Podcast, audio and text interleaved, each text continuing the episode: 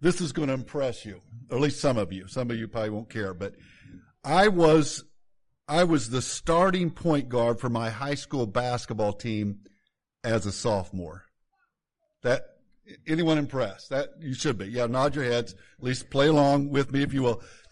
Now, now in, uh, in all transparencies, uh, it was only one game that I was the starting point guard.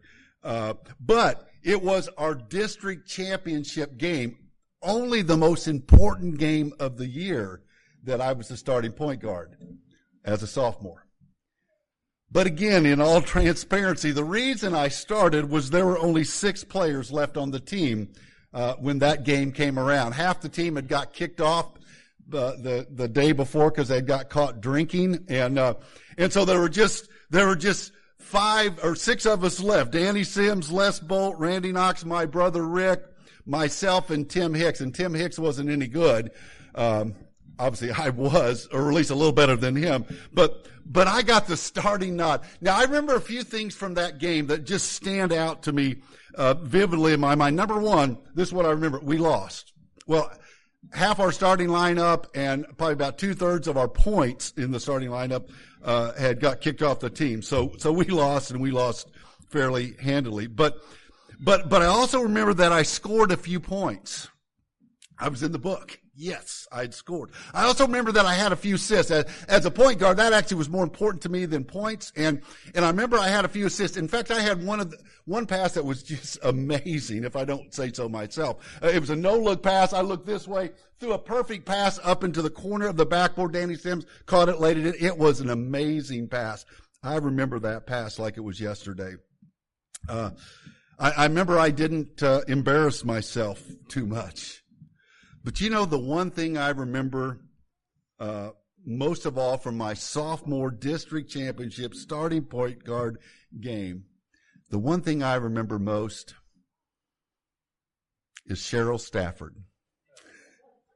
Now it's not what you think. I I had no uh, no romantic uh, inclination towards Cheryl. She was nice enough and she was pretty enough. I'd known her my whole life. Uh, nothing like that. But but but I remember Cheryl for this reason. Our our high school uh, had this this tradition or this uh, uh, just the way they did it.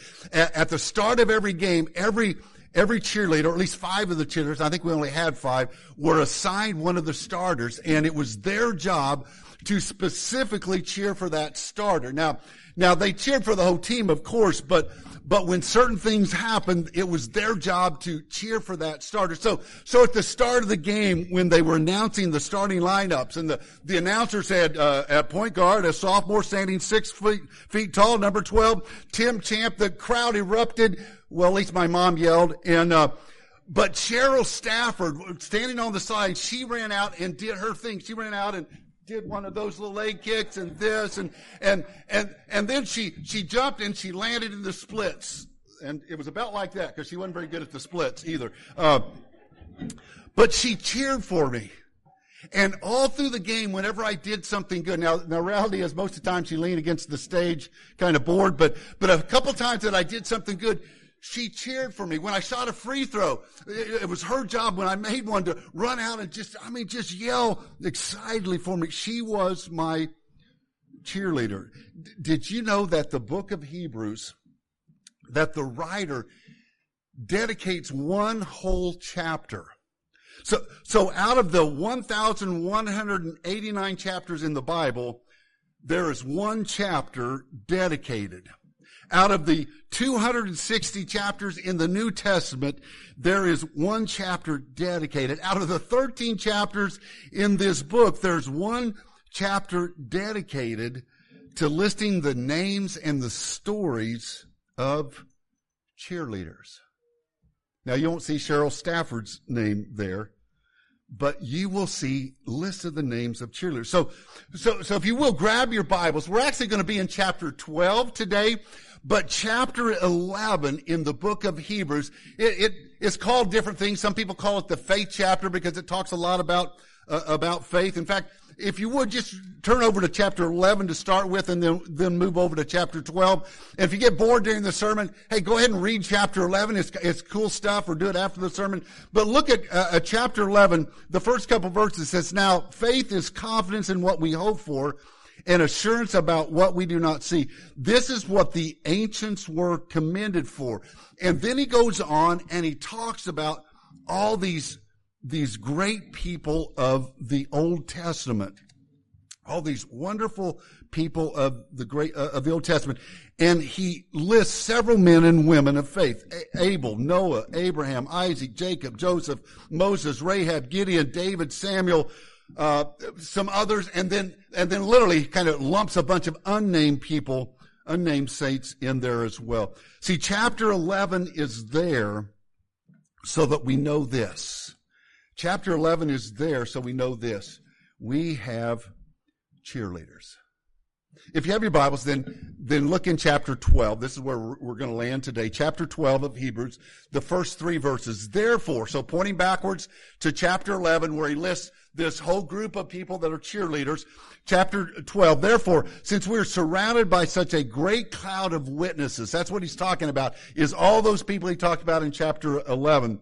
Let us throw off everything that hinders and the sin that so easily entangles, and let us run with perseverance the race marked out for us, fixing our eyes on Jesus, the perfecter, uh, pioneer and perfecter of faith. For the joy set before him, he endured the cross, scorning its shame, and sat down at the right hand of the throne of God. Consider him who endured such opposition from sinners so that you will not grow weary or lose heart. Chapter 12 starts out with that phrase that we spent the last two weeks talking about. He goes back to that phrase that he loves, let us. And, and so we'll look this morning at three of those let us phrases. He, he uses some interesting words before he gets to there. He says, we're surrounded by a great cloud of witnesses. The word for cloud there in Greek doesn't mean a single cloud, but a a sky full of clouds. So, so envision a summer thunderstorm and you, you go outside and you look out and the, the, the, the, the sky is just loaded with clouds. You can't see any blue at all. It's just one big cloud. That's, that's the word he uses there. So we're, we're surrounded by the, the, the above us is a, a sky full of witnesses that are watching us. Uh, he also uses an, inter, uh, uh, an interesting or unique word for witnesses. He says we're surrounded by a great cloud of witnesses.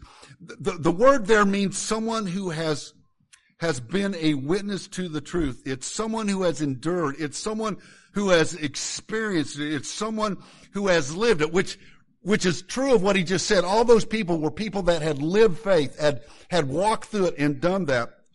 But the overall context, the overall context of this text also gives us this idea, this implied idea of a spectator, the implied idea of a cheerleader.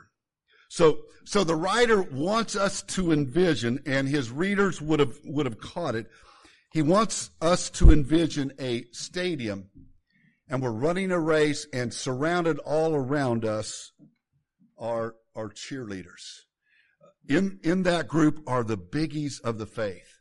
Imagine as we walk for Jesus that, that there's Abraham and Moses and David.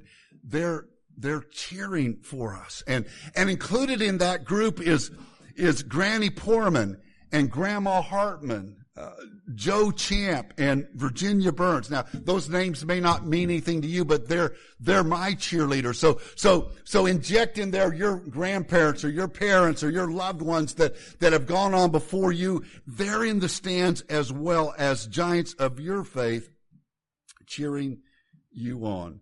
So he says, because of that, because all these people are around us, let us. First thing, first thing he says there is let us, let us toss things. Let us toss things. So, uh, so he says there, let us throw off everything that hinders. Let us toss it. The, the Greek for throw off means to put or to lay down. That's the, the root word means to put or lay down, but it also has the idea, or it's coupled with the idea of away. So to, to put away or lay down, but away. When I, Uh, when I was little, I remember one fall watching my dad put storm windows on our house.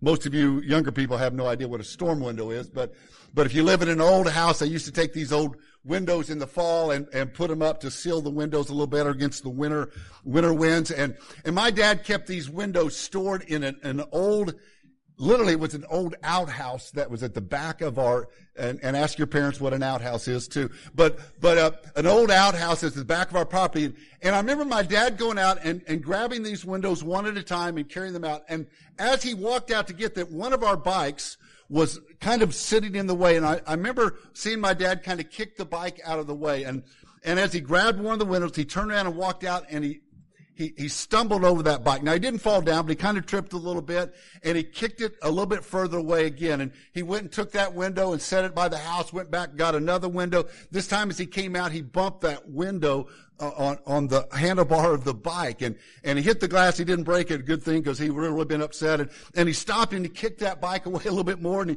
went back and set that. And then he, he did a third time and he hit that bike a third time. And this time dad put the window down and he picked the bike up and he threw it as far as he could throw it. That's what the Greek is saying here. That we put down or lay down anything that hinders us, uh, sin that might entangle us, uh, but but we don't just lay it down close. We we toss it away. We throw it away. He's talking uh, he brings up two specific ideas here uh, that, that, really are separate. Notice the first one. He says, let us throw off. So don't just lay it down at our feet, but get rid of it. Everything, first of all, that, that hinders, everything that causes us trouble. So if something causes us trouble in our, in our walk with the Lord, then we need to get rid of that. He, he probably isn't talking about sin here. Uh, because he, he goes to that next, so we'll address that. But, but he's talking about anything that might slow us down. A- again, the, the reader would have caught it. They would have, they would have got what he was talking about, that a runner would, would strip down and, and get rid of anything that would slow him down. I, uh, uh, Rita and I have two kids that ran track uh, in high school. Two of them did, two of them didn't. And and Brian and Crystal both ran track, and and it seemed like the first track meet of the year was always at Dearborn. Uh, Bobby, did you do track? Yeah, it seemed like the first track was always at Dearborn, and it was always freezing cold. It might have been 70 the day before, but that day it would be cold. And and and as Brian or Crystal would get ready to run their first race, they would go to the starting line and they would have on a, a, a, hoodie and they would have on sweatpants. And I would walk to the starting line with them and they would begin to peel off layers. The sweatpants and then the hoodie. And if they had a long sleeve shirt under that, they'd peel it off so that only thing was left was their uniform. Literally, uh, sorry to have to say that, but literally in Bible times and in Greek times, some of the runners would actually peel everything off they, they would actually run naked to get rid of anything that would slow them down at all. Uh, so what's he talking about? We're to toss away anything that hinders us or slows down our Christian walk. What, what's he talking about? I don't know. I'll be honest, I have no idea what he's talking about for you. Because probably what he what he, what he wants you to apply for you, what, what hinders you, what slows you down, that isn't necessarily sin now, now remember, but, but causes to, you to, to be drugged down in your walk with the Lord. I, I don't know what it is for you. Now, I, I can list a few things for myself. I can figure that out for my, myself. And maybe, maybe if you want to be honest with yourself, jot down in your notes a couple things that, that you need to get rid of, things that slow you down or hinder you. I have no idea what it might be for you, but I do for me. In, in, verse 14 of chapter 12, he says this, make every effort to live in peace with all men and to be holy. Without holiness, no one will see the Lord. So what, what hinders your holiness? Maybe it's something you do or don't do. Maybe what hinders your holiness is reading your Bible or not reading your Bible. Maybe it's places you go or don't go, like hanging with people that that weaken your witness or hanging with people that lift your witness up. Or maybe, maybe it's attitudes you cultivate or refuse to cultivate, like being slow to forgive or very quick to forgive. First of all, we're to toss things. The first thing is anything that would hinder us. And the, the second thing there in that verse is pretty obvious for it. it says, and the sin that so easily entangles. He's, he's very specific there. We're to throw things away. We're to toss things that cause us to trip. Anything that will trip us up, any sin that will cause us to trip. Uh, uh, does anyone have plans for 725 tonight? Yeah, I knew Derek would. Thank you, Derek. Uh, if you don't know, the Chiefs play tonight. I think it's 725, 7 o'clock, somewhere in there.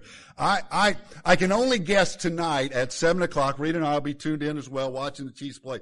Sometime during the game, one of us, if not uh, several of us, if not just about all of us, one, at least one time during the game, one of us will think or or at very, uh, uh, at very least think, or we might yell it out loud, watch out. We, see, we'll be watching the play develop and off the, the right side or left side, depending on which way you're looking at it, a defensive lineman will come around and, and he'll blow right past our left tackle because it happens at least one, Fisher lets one go at least uh, every game. And we'll see him headed right towards Mahomes and we'll go, watch out. He's going to get you. And, and luckily Mahomes has a, eye in the side of his head and usually just steps up and misses that and, and, and can feel it. But, but the reality is we're, we're surrounded. This is what he wants us to catch. We are surrounded by a group of saints, the biggies, as well as those that have gone on before us. And they've already gone through it themselves. And they can easily see the snares, the traps, and the entanglements of sin. And I think they're shouting out warnings and they're shouting out encouragements to us. Every sin that entangles us has entangled them. And did you realize in, in that group of saints that he listed, these, these giants of the faith, did, did you catch who some of them were? There, there were some drunks, there were a, a, couple murderers, there was a prostitute, there was adulterers, there were bad parents, and there were spoiled kids, and the list goes on and on. Included in the stands are our saints, and, and we know some of our saints. Now we don't want to talk about it, but some of our saints had some of that same stuff. They are firsthand witnesses of how sin entangles and will cause us to trip, and they're imploring us. They're surrounding us saying, don't give in to the entanglement of sin. See, our problem is, our problem is that oftentimes we, we just put down or we lay down our sin, but we keep it close. I'll, I'll put down that bad habit, and but but we lay it close enough that that in a pinch we can pick it right back up. We need to be in, in it's what he's saying there. We need to be like my dad. We need to pick that up and toss it as far as we can. Uh, so we need to toss things. The second let us statement that he makes is that we need to stay strong. Second part of that verse says, and let us run with perseverance the race marked out for us. Perseverance has the idea of passive endurance and active persistence persistence. The first century believer would not have missed the word picture being painted, here. They would have understood that, that he wasn't talking about a sprint, but he was talking about a long distance uh, race, a race that must be run with passive endurance. So, so we need to do a couple things. First of all, we need to run with a plan. We need to run with a plan. That's what perseverance is, is running with a plan. When, when our youngest was in seventh grade, he ran track. Now, I, I said I only had two that ran track in high school. Caleb ran in seventh grade and then he never ran track again. Uh, and he was one of those tweeners. There was no, he was a good basketball player, a good football player, but there was nothing in track. He wasn't strong enough to, to throw the shot or the put and, and he wasn't, fast enough to do anything else. So he, he was kind of a betweener. But, but I remember his first seventh grade track meet. I, I went to it. He, his first race was the 400 uh, meter dash. And, and I remember watching as he, he got on the starting line. I had no idea how he was going to do. And, and, and, he, and he lined up and the, the gun sounded and he flew off the line. Man, he took off. And, and after about 50 meters, he was in first place. Around that first corner, uh, he was man, he was flying. And I, I'm sure I, I did, uh, yeah, it's my boy. Look at him go. And I remember thinking, I had no idea he was such a good 400 meter dash runner. Wow. And then he hit about the 150. And it's like they threw a 50 pound back, uh, pack on, on both shoulders or a 60 mile an hour wind in his face because he, he just he literally hit the wall. Uh, the, the, the other runners that he had blown by, just, they all one by one just passed him and left him, uh, left him in their, their dust. He, he finished the race, but he was dead last. After the race, what do you say to your son that just got, that just did that? I, I don't know what I said, but we visited a little bit and, and somewhere in there I might have mentioned about having a plan, you know, maybe not starting off quite so fast. And, and, and he pointed this out. He said, well, dad, I'd never run the 400 before. I said, what? What, what have you been doing in practice? Well, practice, we go out, we kind of jog a couple laps and we do a couple sprints and then I hang out with my friends and talk. He had no idea what was required of him. We, we need to run the race, but we have to have a plan. Remember back in chapter five, the end of chapter five, into the start of chapter six, we talked uh, how, how the writer of Hebrews pointed out that they didn't have a plan, that they were still drinking milk, that they hadn't moved on to spiritual, uh, spiritual meat yet. They hadn't moved on and grown in their faith. Part of that was, was they didn't have a plan. If we don't have a plan to grow, if we don't have a plan to read His Word and to pray and to seek fellowship, a plan to serve, a plan to give, we might finish the race, but but we'll come dragging in the end uh, and not finish very, uh, very victoriously. Now let me let me pause for just a second and and speak to our at-home uh, people. We have so many people during this season of of of, uh, of our pandemic that have to be at home, and I understand that. Appreciate you guys uh, tuning in from home, but but but let me challenge you here because those of you at home, it's really even more incumbent on you to run the race with a plan.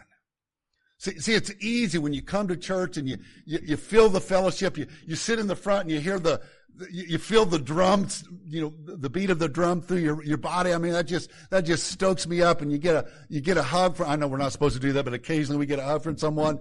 Uh, hope the health department's not watching. And, uh, uh, but, but the fellowship encourages and lifts us up. But, but those of you at home, it, it's even more important for you to, to find a way, find a way to have a plan.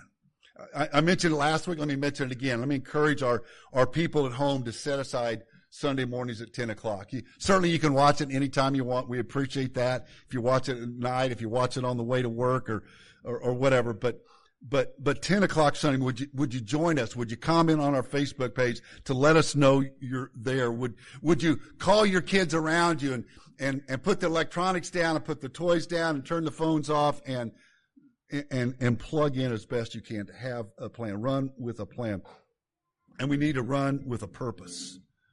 He says, run with perseverance the race marked out for us.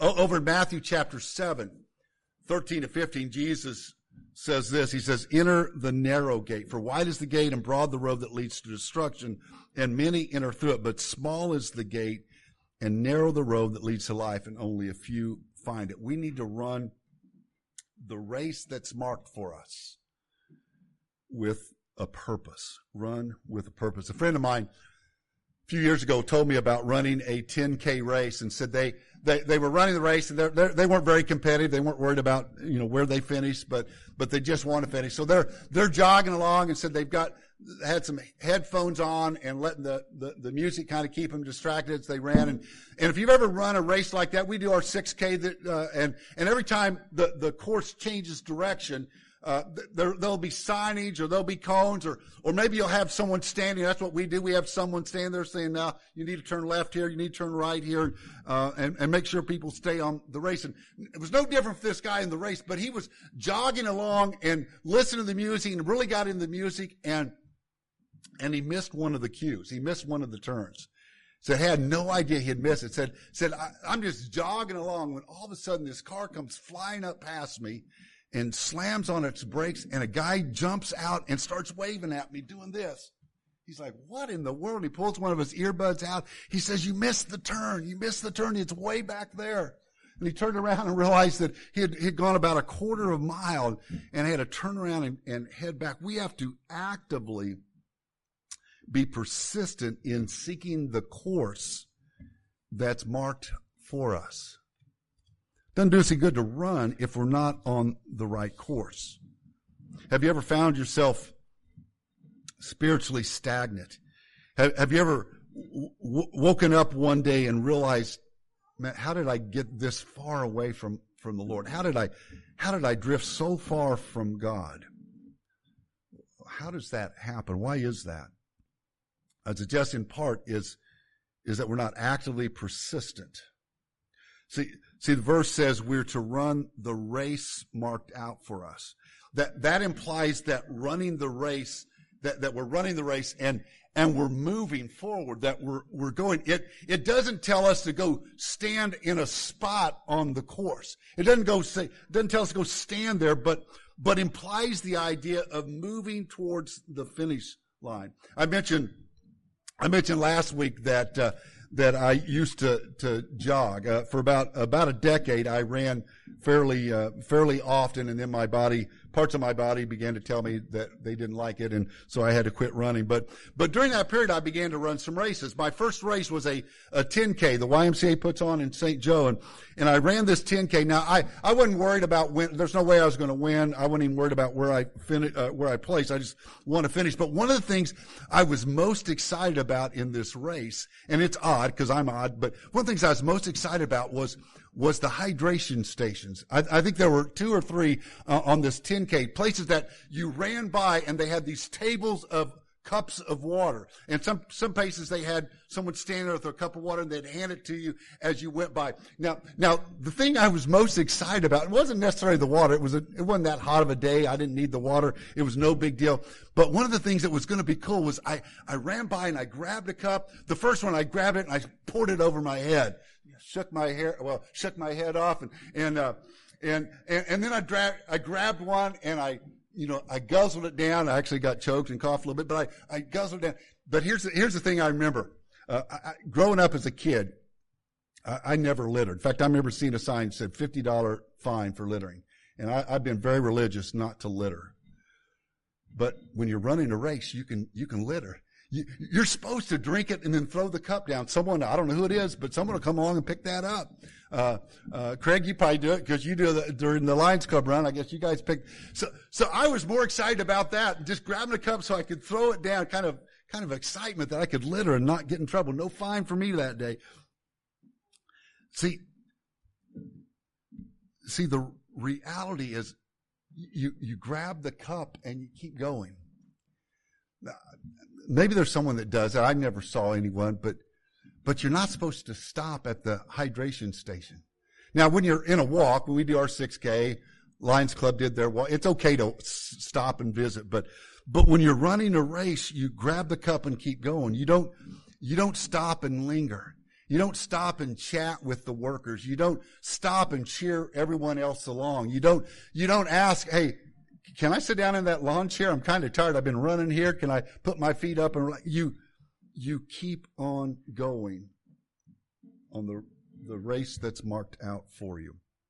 And finally, we'll, we'll finish here. Let us focus first. Let us fix our eyes on Jesus, the pioneer and perfecter of our faith. And then the passage goes on and says one of the strangest things in all of scripture. It says, for the joy set before him. He endured the cross. See, we, we need to focus first on Jesus' joy. Well, what does it mean? The joy set before him. There's, there's actual two possible interpretations here. One is, and some people believe that, that what it's talking about, the joy that Jesus had before him was the fact that at some point, uh, once he went through the cross, he would get to go back to heaven. He would, he would be with God in God's glory and, And that was the joy set before him. I, I make it through the cross and I get to go back to heaven. I get to shed this earthly uh, experience and get to go back and be with God. Now, this is not a very good illustration of it, but but I hope it kind of gives the point. I, I know several people uh, that have had a knee replacement. Probably some here that have had a knee replacement. I, I don't know of anyone who's had a knee replacement that looked forward to it. I don't know anyone that said, man, I can't wait to have that done. Everyone that's ever had a knee replacement has, has dreaded it, has put it off, and, and most of the times they put it off way past the time they should have had it done. Because it's going to be tough. It's going to be hard. The rehab is going to hurt. But, but when they finally decide to do it, they do it for the joy that's going to be after the fact. Man, three or four months from now when, when I've rehabbed and I can walk without pain, that'll, that'll be joyful. So, so maybe Jesus, the joy that was set before him was the fact that some, sometime after going through the cross, he would be with God again. Here's a problem. Uh, I, that, that, doesn't sound like Jesus. It, it doesn't sound like he came to earth and the whole time all he could think about is, man, I gotta, I gotta get out of here. I, I gotta move on. Now, now I think it's, I think it is somewhat accurate. Certainly that was something you look forward to, but I don't think that's the main reason. See, Jesus' joy was this. It was what the cross produced for us. So, so how did he have joy in going to the cross? How did he have joy uh, when when he knew it would encompass uh, shame and uh, heartache and hurt and physical and emotional and spiritual denial. How, how did he have joy? Because he knew what it would, would do for us. Leon Morris says this. He looked right through the cross to the coming joy, the joy of bringing salvation to those he loved. That was the joy. Doesn't that sync up a little better with who Jesus was? And then finally, we focus first on Jesus, not just his joy, but his journey. See, we're to run a race marked out for us. But what's, what's that race? What, what is the race? Philippians 2 5 says your attitude should be the same as that of Christ Jesus. Uh, uh, first Peter 5, 1 Peter 1 15, excuse me, says, but just as he who called you is holy, so be holy in all you do. For it is written, Be holy because I am holy. We are called to look like Jesus. See, see, our focus is to be on Jesus' journey. How did Jesus walk? How did Jesus live? That's our race. Let me ask one final question. What are you doing in your life to look like Jesus? Last week one day, uh, Kay Jones walked into our the office next door and was talking to Tanya and myself, and she'd come to drop off a donation to Caden's closet. And as Tanya and I visited with her, I made a comment to her how much she looked like her sister, particularly with with her mask where you could just see her eyes and you could just hear. I said, Kay, you and Jeannie, you just look even more so with that mask on. Look exactly alike. And your voice, your voices are exactly the same. Later on, Tanya made the comment, and I noticed it too. Your mannerisms. She, she did something. I'm like, I see Jeannie do that all the time. You, you look exactly like Kay. Kay made this comment. I can't believe she said, well, we don't see it. People tell us that and we don't think we look alike. I'm like, man, you need to get your glasses fixed. You guys look and sound and act and think exactly alike. The race marked out for us is to look like Jesus. They're watching. They're watching. The biggies of the faith up in the stands cheering us on, saying, You can do it. There's Moses and Abraham and David. The biggies are there. So, so are our grandparents or parents or longtime friend. They're all there cheering us on. They're watching. You can do it. Would you stand as we sing?